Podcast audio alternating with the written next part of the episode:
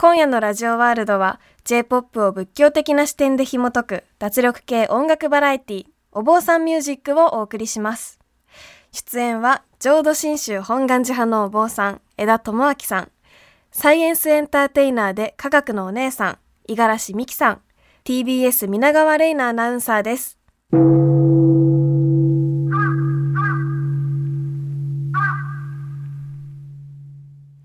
J-POP をお坊さんの目線で解きほぐす。あなたの心も解きほぐすお坊さんミュージック」1曲目です。私皆川玲奈が選びました。愛子で「雲は白リンゴは赤」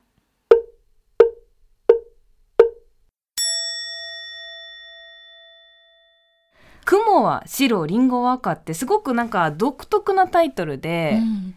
雲は白だしリンゴは赤じゃない？はい、雲は他の色じゃないよね。そうですね。リンゴは青って言われてもうんってなるじゃない、うん。なんかすごい当たり前のことをこうタイトルにしてるのなんでだろうと思って、確かに。まあ、今日はねそう、はい。お坊さんにも来ていただくので読み解いてほしいなと思ったし、はい。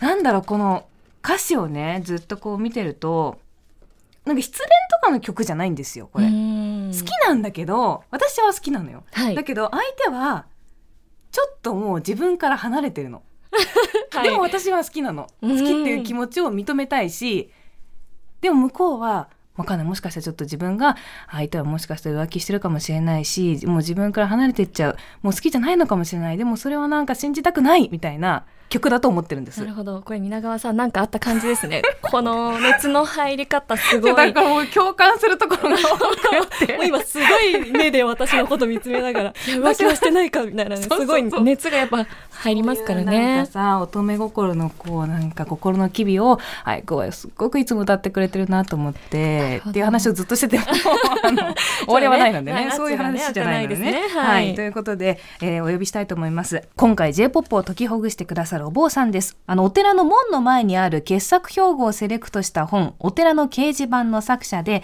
浄土真宗本願寺派の僧侶でいらっしゃいます枝智明さんですよろしくお願いしますあ、枝智明です。よろしくお願いいたします。よろしくお願いします本物のお坊さんが 本当にありがとうございます。ありがとうございます今日はありがとうございます本当にお寺の掲示板すごく話題になりましたよね。本当ありがとうございます。いやこれね本当に面白くっていや笑っちゃったのが、隣のレジは早い。この要するに比較することによって人間の苦しみは生まれるっていう。はい。これは面白いぞ。ってクスクス笑いながら私は読んでたんですけれども。ありがとう。ございます。ただ江田さん今日は J-POP なんですよ。はい。あの無理してこの仕事引き受けてないですか？大丈夫ですか？いや結構無理してるところが。最初無理難題を言われたなって思ったんですけど、うんうん。まあちょっとね頼んでる方もちょっと困ってるご様子でしたので。それは後、はい。じゃあちょっと私とか五十嵐さんの選曲でいはい。ろいろちょっとね、はい見てもらいたいなと思ってるんですけど、あの一番最初にかけた曲が愛子さんの「雲は白リンゴは赤」なんですけれども、枝さん的にそのお坊さんのポイントとしてはどこがありますか？歌詞の中に、はい。私の心の黒いものっていうところがあるんですよ。ありますはいうん。最初であって、うん。でこれ仏教ではですねうん大体煩悩、まあ煩悩って皆さんわかると思うんですけど、はい煩悩の一番根本を無明っていうふうに言うんですね。無明。無明というのはですね、うん。ないに明るいって書いて、無明っていうふうに言うんですけれども、要するにですねその煩悩の根本っていうのは闇だと。真っ暗な闇だっていうようなことなんですよ。で無明っていうのはまあ無知っていうか知らないことみたいな感じで、まあ、訳されること多いんですけれども、今回この愛子さんの歌詞のこの「私の心の黒いもの」っていうのが、うんなんかそのなんか闇というか無明というのとなんかちょっと重なって聞こえたなっていうのが。ああなるほどねそんな視点で聞いたことないですって。闇 ねはいはい闇ですね。私は本当に好きな人を疑ってしまったはいはい。自分の心の黒いものそうそうそうそうそうですよね。確かに多分それを指してると思うし、まあ愛子さんは何もそんな仏教的な意図はないと思うんですが。ただその無明って、まあ、基本的に何もわからないっていうことを、まあ無知って言いましたけど、まあ、わからないっていうことではなくて、うん。結構よくねこの全てのことを分かったつもりでいることだっていうふうな解釈をされることがあるんですね。だからこの歌詞これ愛子さんの歌詞で「私の心の黒いもの」という後に、絶対そうだと思い込んだ寂しすぎる私の心っていう歌詞に続いていくんですよね。だからその絶対そうだと思い込んだっていうのは、うん。なんかこの自分が分かったつもりでいたっていうこととね。そうそう相手のことを分かったつもりでいたっていうのとなんかちょっと被るんじゃないかなっていうのがまあ、あくまでも個人的なこじつけですけど、すごい今腑に落ちた。はいそういうのありますよね。絶対そうだと思い込んだって。そうですよね、うん。まあ、確かに恋愛になると、うん。まあ、実験とかだとその結果は結果として、まあ、考察できますけれども、まあ、恋愛になると、じゃあ今の A という行動は、うん B という行動とうんイコールですか？みたいなことはい聞けないじゃないですか、うんうんうん相手に。だからもうこっちで理解するしかないから、そうだよね。やっぱ勝手に分かったつもりになっちゃいますよね。そうだわ。うんああ、そうなるわ。そうなんですよだから分かったつもりと分かってるっていうのは違うんですよそこが。だからこれが、うん。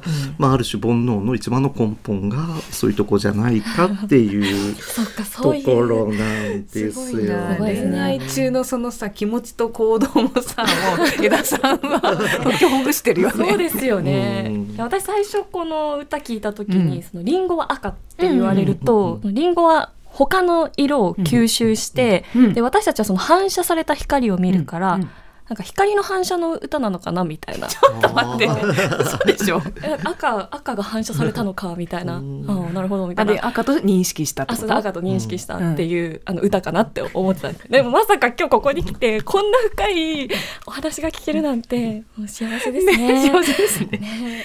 江田さんと他は？そうですね。だからまあその分かっていると思い込みはまあ煩悩だって言われると、あとその仏教ではですねよくその物事をありのままに見るっていうことが大切だってされてるんですよね。はいはい。それを、まあ、如実知見とかっていう言い方をするんですけれども、でもねなかなかこれ難しいんですよ。私たちって勝手にまあ物事とか、うん。いろんな人に対して、うん。いろんなこう勝手に思いを重ねるんですよね。うんうんうんでそれで結局勝手になんか期待をかけたりしてでそれで裏切られて怒ったり苦しんだりするっていうのがまあ私たちのパターンなんですけどでまあこれ本当これ愛子さんの恋愛の歌ですけど、はいまあ、この恋愛っていう行為がまさにその最たるものだと思うんですよね。はいはいはい。その付き合ってる相手に対していろんなことをこう期待したりいろんででそれで怒っねそれが裏切られて喧嘩するってしてくれなかったの？っていうのがあるじゃないですか。だからまあありのままに物事を見るっていうね、その如実知見というのが大切なんですけども、うん。ですからこれこの曲のタイトル本当に「雲は白リンゴは赤」って本当にただそのままありのままにこう見てるわけですよね、はいはい。うん、だからなんかこれって なんかその如実知見とかかってんじゃないかっていう勝手な。ただありのままに見る。シンプルに、まあ、そうすればねそういうあんまり苦しみとかは起きないんですけどね。起きないんですけどね。起きないんですけど 難しくないですか？恋愛中にありのままを見るってどういうことですか？いやー難しいですよね、絶対にだからそこに思いが重なるから、まあ、恋愛が楽しかったり苦しかったりするところですので、まあ、そこがね結構難しいんですけど、うんまあ、でも本当にそうやってありのままに見ることができれば苦しみとかが起きないっていう。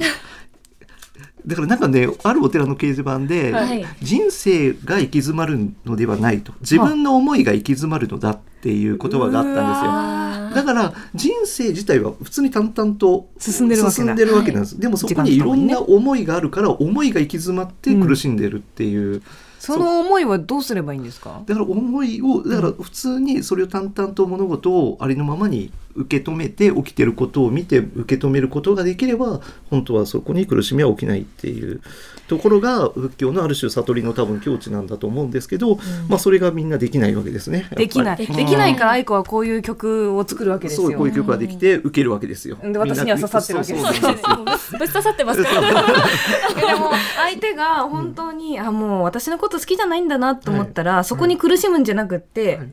受け入れるの？そうですね。それを受け入れれば苦しみは起きませんよっていうことなんですけど でも受け入れられないっていう。受け入れられない。そこもがくじゃないですか。うんそこがね難しいところなんですよ。よ 人間という生物はね面白いですそうね。そう考えると。受け入れることが大事だっっていてうことですね。五十嵐さんできます？いやーだから私最初に言ったその光の反射の歌って思ってる時の方が、なんかこうそのありのままを受け止めたっていうあそうね。あそうそうですよね。ことですよね。ね。赤は赤でしょ、うん。白は白でしょ？そうそうそう。光の反射でしょ？そうですよね。で終わ終わる？終わる？終わるのかこれ。は。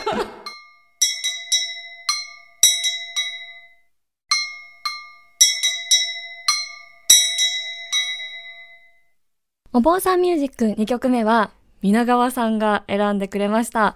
小沢健二痛快ウキウキ通りでした。はい。これは1996年にリリースされました11枚目のシングルで、もう小酒ファンとしては大大大好きな曲なんですけれどもい。やでもこれ皆川さん、うんだって歌い出しから、プラダの靴が欲しいの、うん。そんな君の願いを叶えるためって、そうそうそう。いやもうもう最高じゃないですか。もう小酒そんな女の子やめときって。思うでしょ。いやブラダの靴が欲しいなんて言ってる女の子好きになっちゃダメだよって私はもなるほど。うもう最初のフレーズで心をわしづかみにされて。でもプラダの靴ですよ。いやそうなのよ。でも好きな女の子だったら多分買ってあげたくなるんじゃない？るほど。ね？しかもこれあのクリスマスの曲。そう。なのおで酒のクリスマスソングだと思お坊ってますよ。さんミュージック一応その仏教 確かにそうね。これキリスト教の行事じゃないですか確かに確かに。これ大丈夫ですか？ちょっとごめんなさい、あの好きすぎて、はいもうこぜひ今日はこれでと思ったんだけど、なるほどうん。ちょっとじゃあ江田さんにねそうですね聞いてみようかと思います。江田さんじゃあお坊さんポイントとしてはどうでしょうか？そうですね、うんこれ聞いたところこれプラダの靴っていう やっぱそこ？こそこですよね。でプラダの靴はい。をその彼女のためにプレゼントをするっていうのは、まあそこから多分あこれお布施だなってちょっとやっぱ思うわけですよ。初めて聞いたんですけどプラダの靴がお布施なんですよね。でお布施ってなんかまあなんかふ世間一般のイメージとしてお布施というのは大体対応葬式とかご法事の時に僧侶の方に渡すお金がお布施だって皆さん思っているかもしれないんですけども、お布施っていろんなタイプのはい。実はあのいろんなものがあっても別に全然構わないんですね。はい。だからプラダの靴をプレゼントするというあこれ彼女に不正をしてんのかなっていうふうに ちょっと私は思ったんですけれども。ただねその後のねええ歌詞というか考え方がねちょっといただけないというかですね。はい、でさあのねその最後にこれ「お願いは一つ笑顔で答えて」ってあるんですよ。そういうプラダという大変高価なものをあげるからはい。せめて笑顔ぐらいあくれよっていう気持ちはすごい痛いほどわかるんですけれども そのねやっぱりね見返りを求めるっていうのがねあんまり良くないんですこれ不正ではなくなってしまうとこがあるんあ。ですよね笑顔だったらいいじゃないですか。笑顔ぐらい。いやあのー笑顔でもダメです あのですね、このね伏せっていうのはあくまでこの見返りの気持ちを求めずに施すっていうのがお布施なんですよだから少しでもなんか見返りを求めてしまうとあのそれ不正じゃなくなっちゃうんですね。だから仏教ではその不正のことを「記者」っていう言葉で言い換える時なんですね。記者っていうのは喜んで捨てるっていう。え？うんうん。記者っていう喜んで捨捨てる。っていうそういう言葉でたまに言い換えたりもするんですけれども、だからそういう気持ちだからあの時してあげたのにってあんまりこう思っちゃダメですよっていう本当の不正としてやるんだったらねっていうことなんですよ。ああの与えることはいいんですか？あもちろん与えることはもちろんいいですよ。うんうんうんねうん施すっていうのはもちろんねいいんですけどだけど与えたらもうそれで終わり。もうそれでねちゃんとうんもうそれでもう忘れましょうっていうあげたっていうことで。なるほどでも喜んでくれたか笑顔になったかその後なんか自分に優しくしてくれたかとかも考えない方がいい。そそんなにねこうあんまりこう見返りを求めず、もうあげたっていう事実だけへでーっていうのがそうなんですよね。だから結構不正って難しいんですよ。難しいですね。これ実はものすごく難しいんです不正って。確かに私もあの元彼から、あの お布施されたと考えられるシルバーリングをうんうん。脳症さんで溶かしたんですよ。で、まあ、それずっと今罪悪感持ってたんですけど、うん。あれをお布施と考えれば捨ててもいいってことですよね。ですか？江田さん。ってことは脳症さんで溶かしてもいいという。いや ねでも大体 あのやっぱりそのねやっぱ思いがこもるわけですよ、ええ。そのあげる側としてはね、だからそこが難しくて。で結局まあおせってそのねもらう側もうん。欲にとらわれてちゃいけないっていうものもあるったりするか。もももらう側も一応態度がねあるんですよ。求められるものが欲にとらわれてたりするとそれはそれで伏せとしてなんか成り立たないみたいなえところがどうやってもらえばいいんですか？あもらったっていう、まあ、そのただ事実をこう受け止めて るだけで本当はいいんですね。まあでもちゃんとやっぱりね感謝しないと、まあそれは人間のやっぱりこの礼儀じゃないですけどね。まあなんとしてはありますけどね。うんありがとうございますってそですいうただいてでその後は別には使うか使わないかはまあそれはね、まあこちらのあれだとは思うんですけいいんでどね。溶かしてじゃあ大丈夫なんですね。え溶かしてどうしたの？溶かして、うんあだからさこの高校の恩師に連絡して「うん農商さんちょっと一緒にやっていいですか?」ってわざわざ連絡して連絡してで一緒に溶かして溶かしてはい、で最後でもなんかプラスチックの破片みたいなの残ったんですよ。すごいなんか銀純銀はいは。じゃなかったんですね。あなかった。だからそのメッキだけだったんですよあ。銀あ外側だけってこと？そう。だからあんた純金じゃないじゃん。とか言ってあれですねなんかいろんなこうなんか邪悪なこの心の中が 受け取る人も欲にとらわれてるとダメらしい。ですそれだそうそうだそうそうそう。純銀が良かったっていう。そうそうそう。何でもいただいたものをそのままね、ありがたいと受け取るっていうこともね。なるほど。ダメですね。欲が最後に出てきた五十嵐さんのだ欲が。からそうなんです。だからあげるものもねもらう人もそれがやっぱり大事だっていうのがね,、ありますよね。そっか。うんだからまあこれってまあでもこの歌、まあいろいろポイントはあるんですけど、はい。まあただこれ歌詞に「喜びを他の誰かと分かり合う」っていう歌詞もこれあるんですよね。あります。サビのところそうなんですね。ね。でだから要するにじ喜びを自分一人で独り占めするんではなくて、うんうんうん。その他人にこうなんていうかな差し向けるというんですかね。うんうん。こうそういうで仏教ではそういう他者にこう差し向けることをエコーというんですけれども、はいはい。なんかそれともちょっと通じるのかなっていうことを感じたのと、うんうんうんあともう一つポイントはその喜びを他の誰かと分かり合って、うん。でそれだけがこの世を熱くするって歌詞があるんですよ。だからそれがまあ2人喜びが2人になってそれがまたさらにこう広がっていくっていうこのね世の中世界に広がっていくっていう、うんまあ、これね仏教でこの縁起の教えっていう有名な教えがあって、はい。それは要するに全てのものがつながり合ってうん。成り立っているんだよっていう、まあそういうこともちょっとつながってるのかなというような感じもそういう気持ちが連鎖していくっていう。そうですね。ありますね。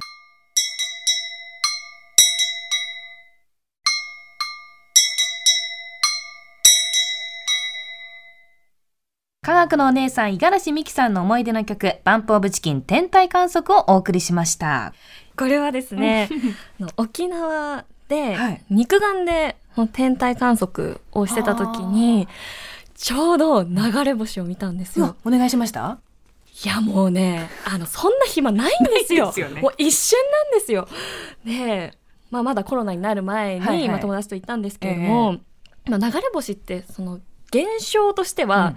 大気圏にはい。その塵が突入して、うん。でそれが発光する、はいはい。まあ、現象としてはそれじゃないですか。そうですね。でも、もうそれを見てる人間たちはい。はなんかお願い事それこそ今皆川さんですぐお願い事し しましたみたいなすぐ聞く。すぐねすぐ言っちゃう。しすぐお願いするでしょだって普通。いやだからあれ現象なんです。いやいやいやいやいや手合わせるでしょ。いやいや現象現象。あ光ったね。あなるほど。発光したね。うんみたいな。感じじゃないですか。なんでそのあのお願い事をしようとしたりとか、うん。なんかいいことが起こりそうだなとそうかまあ、思ったりとロかなって。なんかそこにこうなんか人間が意味を見出そうとするのが興味深いなと思って、まあ、その視点でぜひあの江田さんにお話をねお伺いしたいなと思ってこの曲にしました。あはいなんかその流れ星ってなんかこうね儚さその儚さがなんか人間をになんかそういうふうになんか思わせるのかなっていうのはあのあるんですよね。だから私たちってこうなんか無情なものまあこの春の桜とかもそうですけど、はい。こうわずかだから多分美しさっていうか、はい。そこを見出すところってあると思うんですよ、だからこう無常ってね仏教では諸行無常って言いますけれどもだから儚いものだからこそそこに美しさを感じるというかそれってなんか人間の本当なんか独特な感覚だと思うんですよね。うん。蛍の光とかも、あれってその化学反応によって発光しているわけですけれども、うん。うん。うん。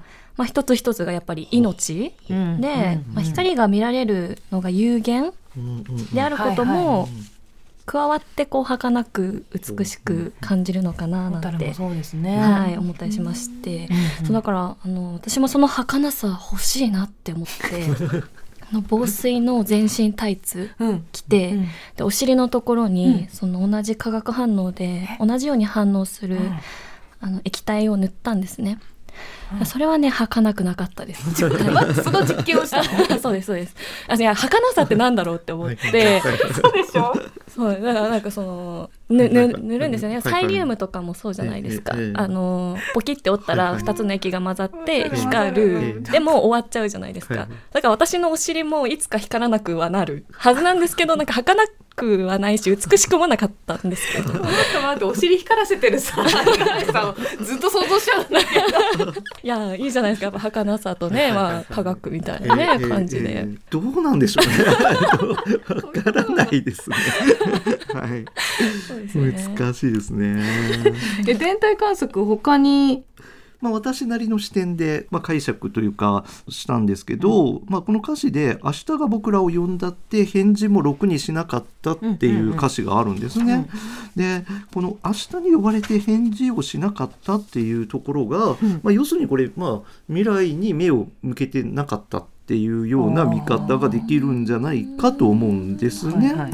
でそしてその後その今というほうき星君と二人追いかけていたってあるんですね。あだから要するにこう今に集中していたと未来に目を向けずにこう今にね集中してまあそれは今に集中してないとね流れ星っていうかああいうのってもう一瞬ですから、ねだからなくなってしまうから、そういう今にこう集中していないとこう、うん。ダメってことですよね。あだって君と一緒に望遠鏡を覗き込んでるわけですからそうそうそう。今が一番幸せでそうそうそうもうなんか永遠に続くかわからないその瞬間をそうなんです。ってことですよね。わかるこの儚いさやすごい。あの 大わかってる？大丈夫ですはい。だからあのもう塗るのやめますって。は いやめますっては はい J-POP をお坊さんの目線で解きほぐす、あなたの心も解きほぐす、お坊さんミュージック。浄土真宗本願寺派の僧侶、枝智明さん。サイエンスエンターテイナーで科学の姉さんこと五十嵐美希さん。そして私 TBS アナウンサー皆川玲奈の3人でお送りしております。続いてエレファントカシマシ11枚目のシングルです孤独な旅人枝さん、お坊さんポイントお願いしていいですか？そうですね、まあ、はい。これ孤独な旅人ということで、まあ、この孤独っていうのがまあ一つなんかテーマになっているようはい。な感じがするんですけど、まあ、あの仏教的に言うとその孤独であるってそんなに別に悪いことではないんですよ。あのお釈迦様はそのスッタニパータという経典お経があってその中でこうサイの角のようにただ一人歩めと。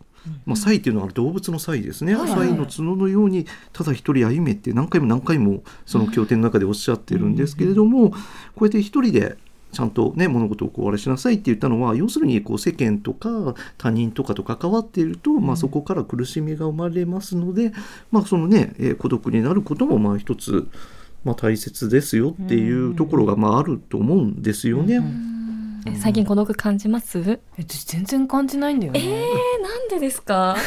え？なんえか、本当ですか、うん、いろんな人、まあ、家族もいるし、はい。なんかいろんな人のこうなんかね愛を感じやすい 最近。なんて。ちゃんと感じてる、本当ですか、うん。あとなんか孤独がむしろ好きかも。あんまり群れない人だから。もともともともとあもう友達とかもいないから。えそれは大丈夫？大丈夫。わかんない。いやわかんない。ですけど、うんうんうん。はいなんかなんか群れ人と群れないからあんまり。うーん。まあでもね。なんなんとも思わないけどね。本当ですか、うん。だからむしろ一緒にいてくれる人になんか感謝したりとか、はあ。友達の存在もはい。う数人しかいないけどその友達の存在がありがたいし。孤独しか感じないんですよ。しかもその孤独にはやっぱその何ですかね。やっぱ切なさを最近やっぱちょっとちょうど30歳になったんですけど。感じてんの、はい、昨日も、まあ、そのサイエンスショーやって、帰りに新幹線に乗ってたんですけど、なんか放送でその品川お出口左側ですみたいな、うんうん。流れるじゃないですか。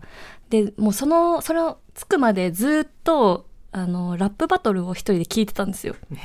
だからなんか品川お出口、うん。左側ですみたいな、うんうんあめっちゃいい踏んでる？みたいな,、なんか自問自答して一人でつぼって、切なみたいなもうえ面白いじゃん。無理無理無理みたいな。テンション上がって降りないのそれ。えみたいな。もうやだやだもうなんか一人でこんなこと言ってもうアホじゃんとか言ってなんかもう窓に映る自分の顔見てもうめっちゃ恥ずかしくなっちゃって。本当にもう。無理無理。最近無理です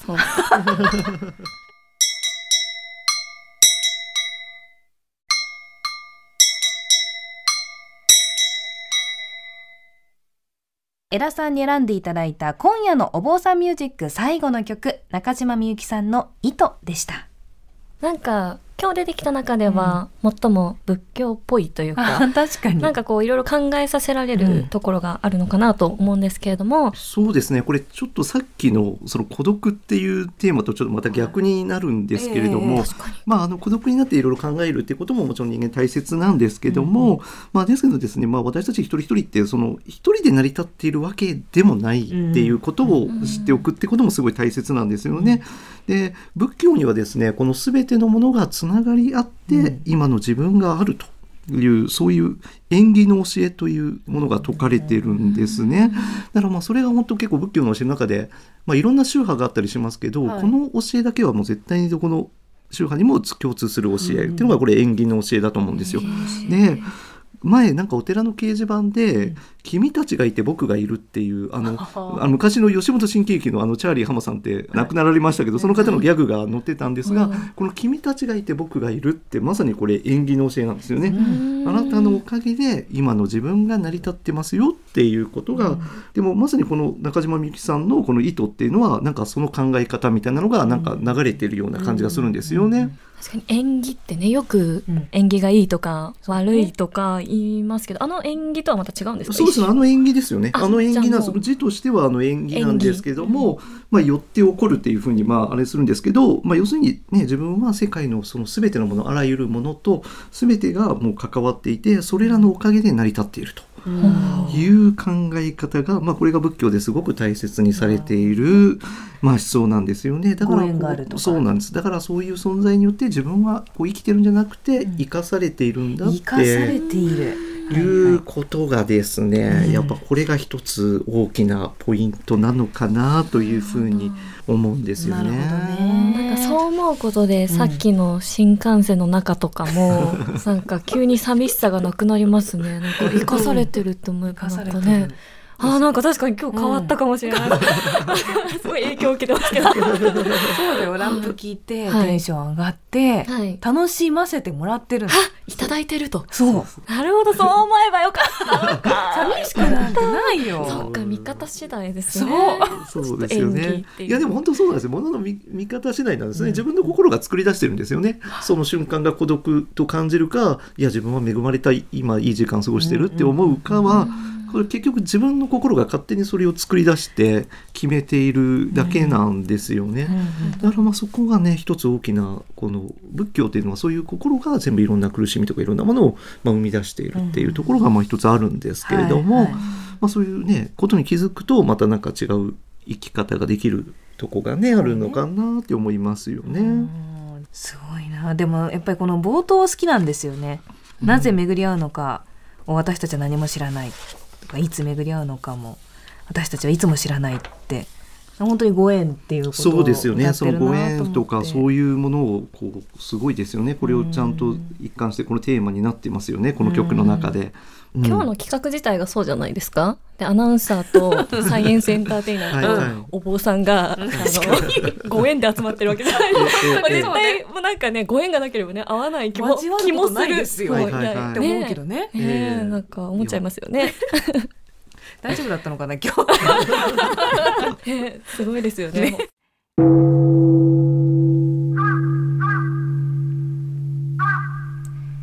はい。ということで脱力系音楽バラエティお坊さんミュージックエンディングのお時間です。え今夜は J-POP のいろんな曲を通してお坊さんエラさんのお話を伺ってまいりました。五十嵐さんどうでした？いや最初この企画を、まあ、マネージャーさんから聞いた時に、このディレクターさんちょっともうあれなんじゃないかなと思って。もうこの3人でやるって、え何みたいな。えどうするみたいな感じで、うんうんうんもう思ってたんですけれども、まあでも今日ちょっとそのご縁っていうねお話も聞いて、実際に今日すごく学びも多かったですし、うん。楽しかったので、うん。今日学んだことを生かして、うん。これからも研究とサイエンスショー頑張りたいなと思いました。普段やってる科学からは、はい。もうなんか真逆というか、まあそうですね。こんなお仕事ないですよねないですないです。音楽系のお仕事とかありました？音楽もダンス以外ねあそう音楽もないです。うんはい。のでどちらも初めてですし、うんはいはいすごいこれ世界的に見てもどうなんですか？新しい取り組みなんじゃないですか？やっぱディレクターさんがね、うんもうやっぱちょっとあれですよね。よかったねそういうディレクターさんでね。はい。でもね私も本当にあの枝さんと、まあ、てかお坊さんにこんなにお話を直にありがたく聞けるなんていう時間はなかったし五十嵐さんは意外と普通の人だったしあのさずっとなんか生クリーム振ってるから、この人大丈夫かなって私思ってお互いいろいろみんな大丈夫かなと思って集まってきたってことなんですけ。れどもすごい親近感湧きましたはいし、あとやっぱりこう歌詞を読み解くのがすごい普段から好きなんですけど、まあその仏教的なその教えというか、ありのままに見ることだったり、まあ人間は一人で生きてはいるけれども、でも人に生かされているとか、まあ、ちょっとはまあそうは思ってたけれども、うんうあやっぱそういう見方でいいんだって思うことがあって、本当に枝さんにも感謝です。ありがとうございました。ありがとうございます。さあそれでは最後に枝さんから、まあ、なかなかコロナ禍で先の見えない時代を生きる私たちに前向きなメッセージというか私たちは今このね一切回復って仏教であの教える言葉があるんですね。一切回復と。要するに全てのものは皆苦しみであるっていうふうに書くんですがその苦しみっていうのはまあ要するにですねこれどういうことかというと実際この世の中のものは全て思い通りにならないっていうのが一切回復な意味なんですよ。で本当にこの2年間、まあ、コロナで本当にこう自分の思い通りにならないってことをもう私たち本当に嫌でも痛感をさせられたんですけれども、でもねそんな中でこう一つなんかお寺の掲示板に1個メッセージがあったんですけど「生きにくいウィズコロナ、うん。心はいつもウィズブッダ」っていう言葉があったんですよ。生きにくいウィズコロナ心はいつもウィズブッダだからなかなかね私たちってこう思い通りになかなか今ね生きれない状態がまだねちょっとありますけれども、でもそういった時でもねこの仏様の教えってこういろんな私たちのこの生きていく上でこう救いになったり、生きるヒントになったり、まあ、そういうものがねあの含まれていますので、ぜひまあ普段の生活の中でこの仏教の教えにね触れていただいて身近に感じていただければと、まあそういうふうにね私としては思っております。すね、はい。なんかこういう見方もあるんだなっていうことを知るだけでもそうですね。なんか広がりますよね視野がね。そうです。視野が広がってまた生き方が変わったりもしますので、ぜひ触れていただきたいと。ね、今日聞いてる皆さんの心が楽になればいいなと思っております。枝さん、五十嵐さん、本当にありがとうございました。あ。りありがとうございました。第2回のお坊さんミュージック、お盆の時期とかにうんまたね、できたらいいなと。そうですね。勝手に考えております一色のメンバーでできたら嬉しいですね。ラジオの前の皆さん、最後までお付き合いいただきありがとうございました。お坊さんミュージック TBS アナウンサー皆川玲奈でした。